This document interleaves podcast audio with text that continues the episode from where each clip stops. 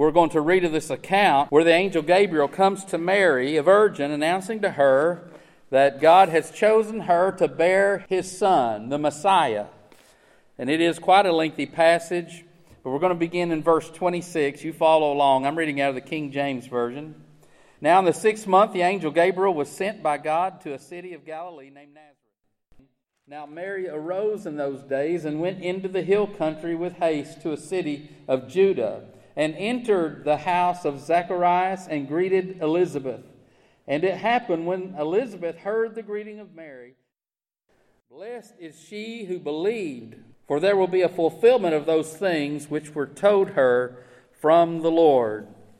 When I think of Christmas time, sometimes I think about some of the funny things. I remember reading about a letter to Santa one little boy wrote. He said, Santa, couple of years ago, or he said, last year you didn't bring me anything I wanted. He's writing his letter to Santa. You didn't bring me anything I wanted. Matter of fact, you didn't bring me anything I wanted the year before that either. And this year, I'm giving you one last chance. and you know, sometimes people are that way with God. Say, God, you haven't been doing what I want you to do for me. Or, God, maybe you haven't been speaking to me like you do other people. You haven't been directing my life. God, I don't see the blessings that you have for me like I see it upon other people. I'm giving you one last chance, Lord. And you know what? I've heard a long time ago, and when I was going through seminary, one of our professors said, In every service, there's somebody who's about to give up on God. In every service, there are people who are hurting. In every service, there are people who are joyful and they're excited. There are some who need direction in their lives and they come seeking, but there are some people who are just ready to give up on God. They don't have any joy in their life. So there are people just like that little boy. Maybe you're here sitting today and you're saying, Lord, I'm giving you one more chance.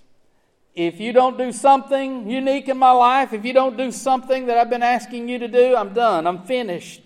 And I'm just not going to follow you. I'm not going to serve you. Well, today I think we need a message about having the joy of the Lord in our heart. We used to sing that little song when I was a kid. I've got the joy, joy, joy, joy down in my heart to stay. And that's what God wants to do for us. He doesn't want joy to be momentary, uh, and He wants it to be permanent.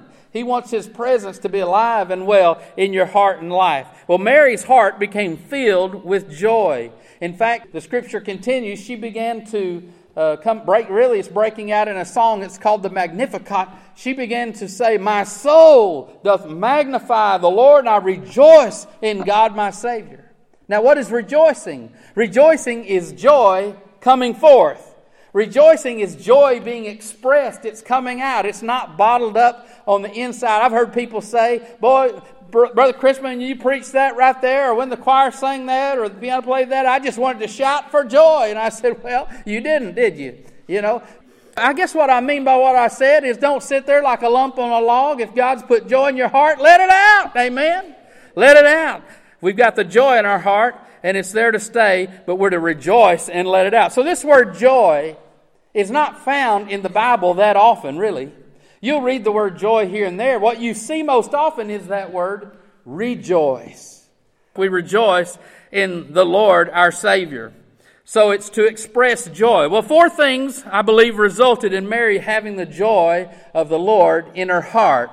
So I want to cover these four things. The first one will be more lengthy than the second and third and the fourth. I think that's the same in every sermon I preach. The first one's kind of long. And Somebody told me one time, Brother Crispin, you preach your whole sermon the first point. Why do you go on? I said, Well, there's three things going to happen. First, I tell you what I'm going to tell you. Then I tell you, and then before a preacher's done, he tells you what he told you. So by the time we're done, you get it all. Here's the first one, all right? Four things which resulted in Mary having the joy of the Lord in her heart. First of all, she was aware of God's presence. Well, was she aware of his presence before? She was aware of his existence, I know that. She knew the things about the Lord. She had had some training in the Lord, obviously. But she became more aware of God's presence as a result of this situation in her life. You know, it wasn't until Pentecost that the Holy Spirit began to come and dwell in the hearts of those who believed because Jesus was here. He was present with us, and he had to leave. And so he ascended into heaven after the resurrection. He appeared for 40 days to me. He ascended into heaven after those 40 days, but he told them, Wait for the sending of the Holy Spirit. the scripture tells us that the Holy Spirit would come upon those who believe. So, up until that time, the Spirit of God would come up on people and empower them for service, but not necessarily remain upon people. Two examples I'll just give you, and there are many.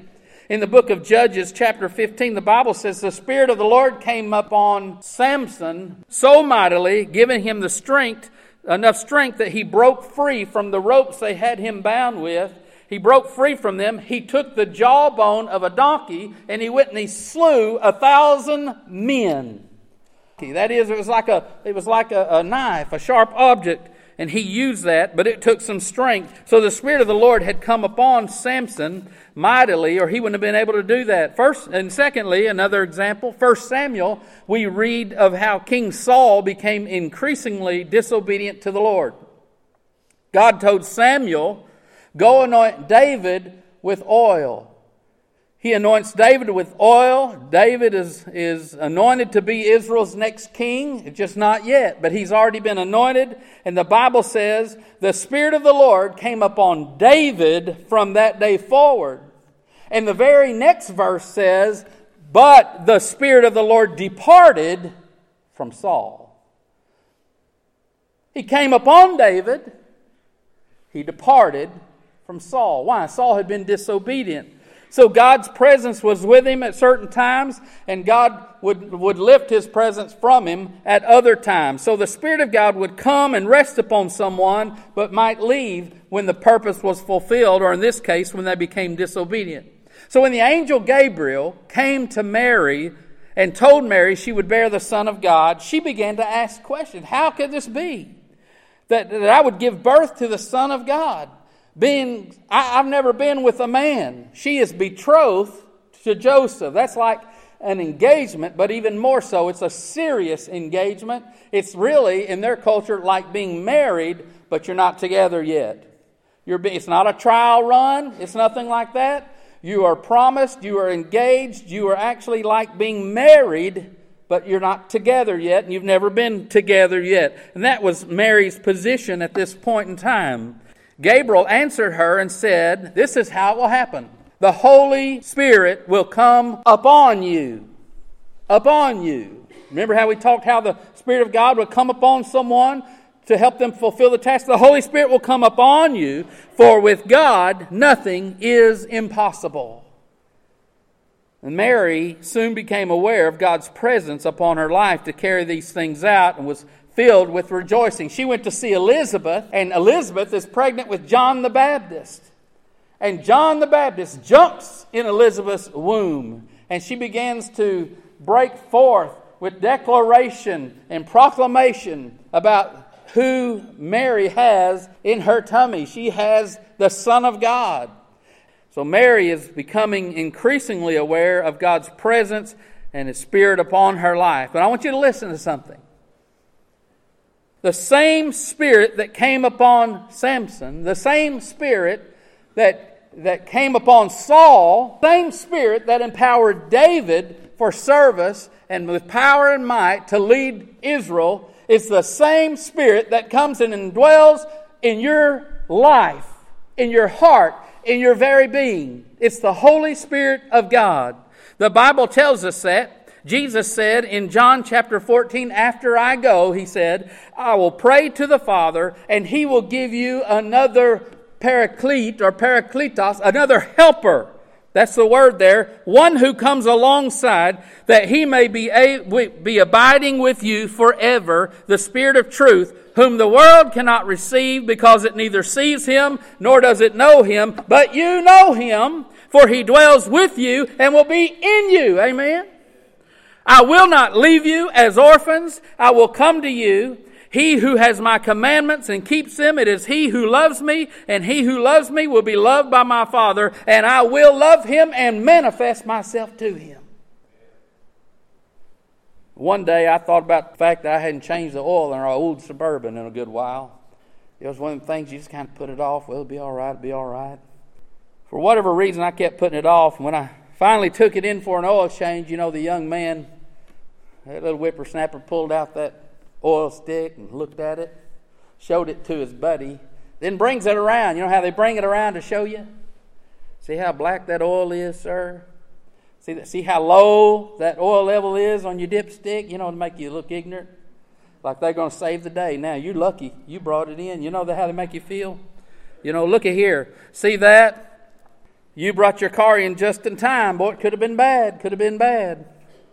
Anyway, it wasn't long before I noticed a rattling noise every time I started it up. And so I took it to my, my good friend Adolfo over there on the west side of Nacogdoches and I said, Adolfo, you got to look at this. I'm getting some noise. He said, Yeah, that's your lifters going out. I said, What are lifters? He said, Well, you know, and you try to explain to somebody like me what all that stuff does, it doesn't make any sense, so I can't really repeat it to you. But I know it had something to do with oil and it had something to do with moving parts. And the minute he started in on that, I said, Well, what causes something like that? He said, Well, it could be if you go too long to change your oil and you get uh, dirty oil, dirty deposits down in there or whatever. The minute he said that, I didn't hear another word he said. I didn't know what the other possibilities were. I can't tell you because I knew I was guilty. I was the problem. I knew it was because I had neglected to maintain the oil as I should have maintained the oil. So we had to do this big lifter job. A lifter job. I think it was over a thousand dollars. A lifter job. The same happens in the Christian life. When we fail to acknowledge the presence of the Lord in our lives, our joy level begins to drop. Our joy level goes down it begins to drop, and when the joy level gets too low, you know what happens to Christian folk? They go around, they start making a bunch of clatter. When Christian folk go around a bunch of clatter, gripe about this, fuss about that, oh, they're not too happy about that. Why did they put that decoration right there? Why didn't they do this? You know, years ago, we used to do it like on and on clatter, clatter, clatter. What's wrong with them? Their joy level has gotten too low. When we go around making noise and clatter, complain about this and that, the Holy Spirit takes a back seat and He stops making His presence known in our lives. And we can say, God, where are you? God, why aren't you working in my heart and in my life? What have you done for me lately? When are you going to answer my prayers? Listen to what Jesus said. Those who obey my commands are the ones who love me and they are loved by my Father also. And I will also love him and will manifest myself to him. Jesus said, I'll manifest myself in your life. That means I'll prove, I'll be doing something. There will be obvious signs that I'm in wor- at work in your heart and your life if you'll love me and keep my commandments. God will work in your life if you'll be aware of His presence, not just day by day, but moment by moment. Sunday is not the day to be aware of God's presence. Sunday is the day to rejoice in God's presence. Sunday is the day to shout it from the rooftop with the other believers. Monday, Tuesday, Wednesday, be aware of God's presence. He wants to manifest Himself in your life. Mary was aware of God's presence. Number two, she devoted herself to God's plan. Gabriel said, You're going to be with child. You're going to give birth to a son. And you're going to name him Jesus, and he's going to be called the Son of the Most High God. And look at how she responded. She quickly did something. What'd she do? She devoted herself to God's plan. She devoted herself. She was committed to it. It's as if Mary said, My life is a blank sheet of paper, Lord. Do whatever you want. It's as if she said, it's, I'm a blank sheet of paper. She took at the top of the paper, she wrote, Lord, I will dot, dot, dot. And let all the rest of it remain. Let God fill in all the middle blanks. And then she just signed it down at the bottom. Wouldn't it be something if we do that? That's pretty much what she did. You say, well, piece of cake for her. She didn't have anything going on. I mean, what's a young girl going to do in those days? Well, I'll tell you what she did when she, when she agreed to commit herself to God's plans. She risked her life. Joseph could have had her put away, he could have had her stoned to death. For her to come up pregnant would have meant that she had committed adultery on him. But she said, Lord, I will. You fill in the blanks. You fill in the pages of my life. I'm fully devoted to your plan. Let me ask you something. Are you aware of God's presence in your life? And if so, are you devoted to whatever He would like to do with your life? Are you willing to sign your name at the bottom of the page of your life and allow God to fill in all the blanks, regardless of what that might mean? What if God called you to preach? Would you go preach? I know some men would say, well, you know, I've already got a family and we're kind of set, you know, we've got things going. What if God called you? Are you going to tell God no? God wants to manifest himself in your life. What if he called you to preach? Would you, would you go? What if God called you to be a Lottie Moon and go into the mission field and put your little wooden box down there and stand on it and declare the gospel of the Lord in a place where no one else will go? Are you going to tell God no? Or are you going to say, God, my life is an open book. I have open pages. You start filling in the pages. I've already signed the bottom. Whatever you want, not my will, but your will be done. She was devoted to God's plan. Are you devoted to God's plan? Third, she was dependent on God's power. God wanted to use Mary to accomplish something supernatural. He was going to cause Mary to conceive, to become pregnant with a child who would be born totally human, yet at the same time totally divine, holy, and pure not having the original sin of Adam as we have. Mary said, I can't have a baby. I've never been with a man sexually. And even if I had, I certainly wouldn't have any control over whether or not it would be a boy or a girl. How can this be, she said, that I could bear this child? But read verse 35 again. In Luke chapter 1, verse 35, he tells her how. The power of the highest will overshadow you. The power of the highest. That word power, the dunamis. Dunamis. We get the word dynamite from that Greek word. It means not just power, wonder working power. That kind of power, when it's displayed by the Spirit of God, leaves people saying, I wonder how that could ever happen. Because that's impossible. From any human standpoint, that's impossible. Remember, he said, but with God, say it with me, with God, all things are. No, no, you don't have it. I'm going to have to go back to page one and start again. With God, all things are.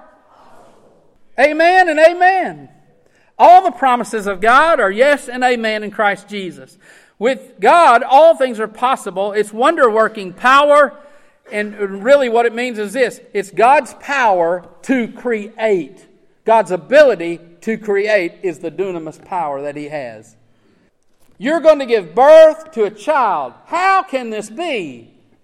My creative power. When I say creative, I don't, I don't mean we say, oh, that's creative. You're so creative. No, I mean it comes from nothing. From nothingness to somethingness. He created this. So this is the word Jesus took when he took a he used when he used that small boy's lunch of bread and small fish and he multiplied it and fed more than 5,000 people. He created that. And liberal scholars have tried to explain away the virgin birth. Like it couldn't have happened really, you know, he just she had to become pregnant with Joseph and God just used that child and my mom used to use the word malarkey. I never knew what that meant. I knew what baloney meant. Don't give me that bunch of malarkey. I, I don't know where that came from. Malarkey. This is malarkey.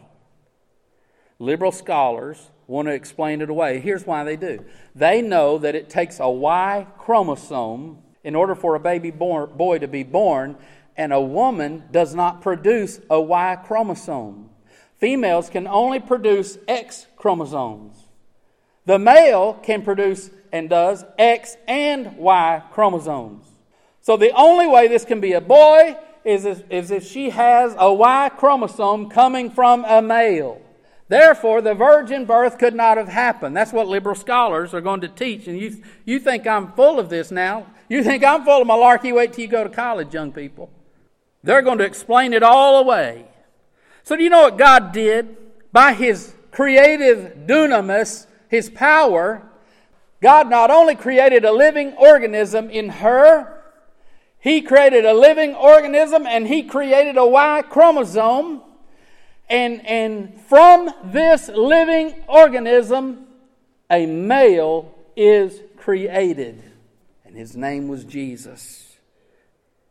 He said, Preacher, I just don't understand how that could be, though. I'm kind of one of those. I don't know.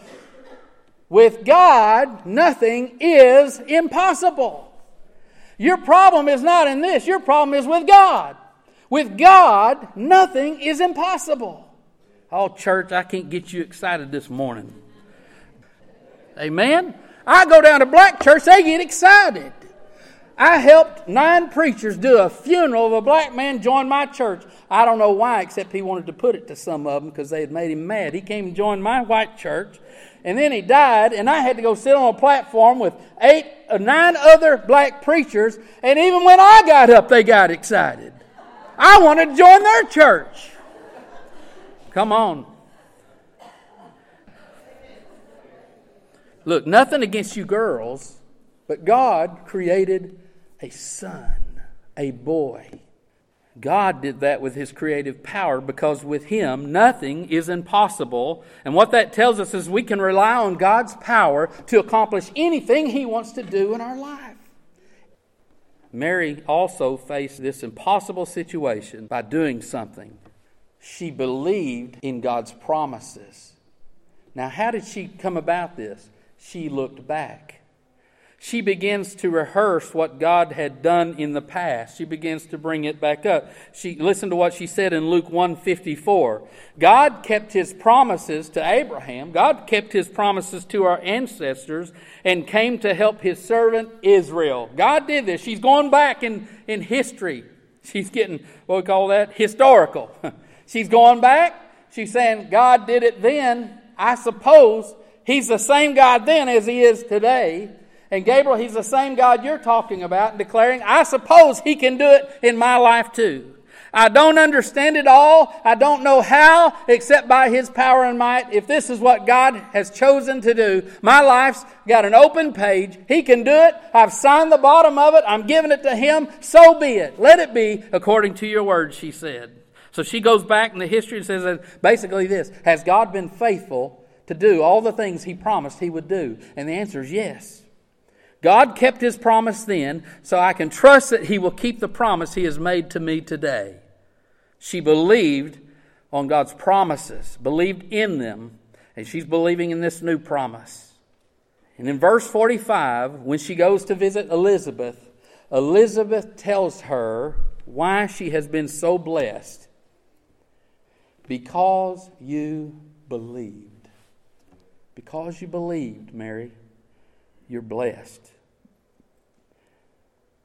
The Bible says the eyes of the Lord run to and fro throughout the whole earth, looking for people that he may show himself strong on behalf of those whose hearts are perfect toward him. God is looking. He's going about to and fro, looking for people whose, whose lives he can work through and work in people whose hearts are turned and perfect toward Him.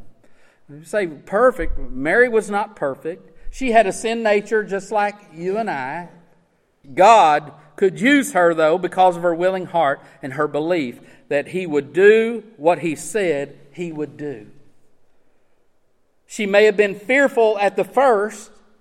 When Gabriel came, she was fearful when he announced all of this to her. But in verse 47, she said, My spirit has rejoiced in God my Savior. She went from fear to rejoicing, fear to rejoicing. Every Christmas, there's this challenge in the home of buying something for the person that doesn't need or want something. Nothing you can do is going to say, Whoa, what I've always wanted. Nothing. There's always that challenge. What is going to surprise them? No, nothing. What do they want? Nothing. What do they need? Nothing. Maybe they have it all. I mean, just nothing. Do you know what Jesus wants? What would Jesus want? He has it all. There is nothing we can give Jesus that He doesn't already have or own. I mean, He's got it. There is something He wants, though. What does Jesus want this Christmas? He wants to fill your heart with the joy of His presence. That's what He wants to do. See, he doesn't want something that you can give Him. He wants something, He wants you to have something only He can give you the joy of His presence. Okay, how do I get there? By being aware of His presence. Day to day, Lord, you are with me. Today I've got out of bed, I've put my feet on the floor. Private Crispin to your service. What do you want? I'm aware of your presence. Speak to my heart, speak to my life. I don't know what I'm doing half the time, Lord. And I figured my family would shout amen right there. I don't know what I'm doing half the time, Lord. You tell me what to do today. Show me what to do. Be aware of His presence. Be devoted to His plan. Be dependent on His power. I can't do that, Lord. With God, all things are possible. And believe in His promises. What I think about that, Will, has He ever failed to work in my life? Only when I've failed to let Him. Has he ever dissed me? Has he ever gone away? Has he ever forsaken me? No. The answer is no. He's never done, um, done any of that. His word says he will never leave me, he will never forsake me. Then believe in his promise. I hope that you'll think on these things and let God fill you with the joy of his presence. That is why he came to save, to deliver, and to fill your heart full of his presence. And where his presence is, there is joy.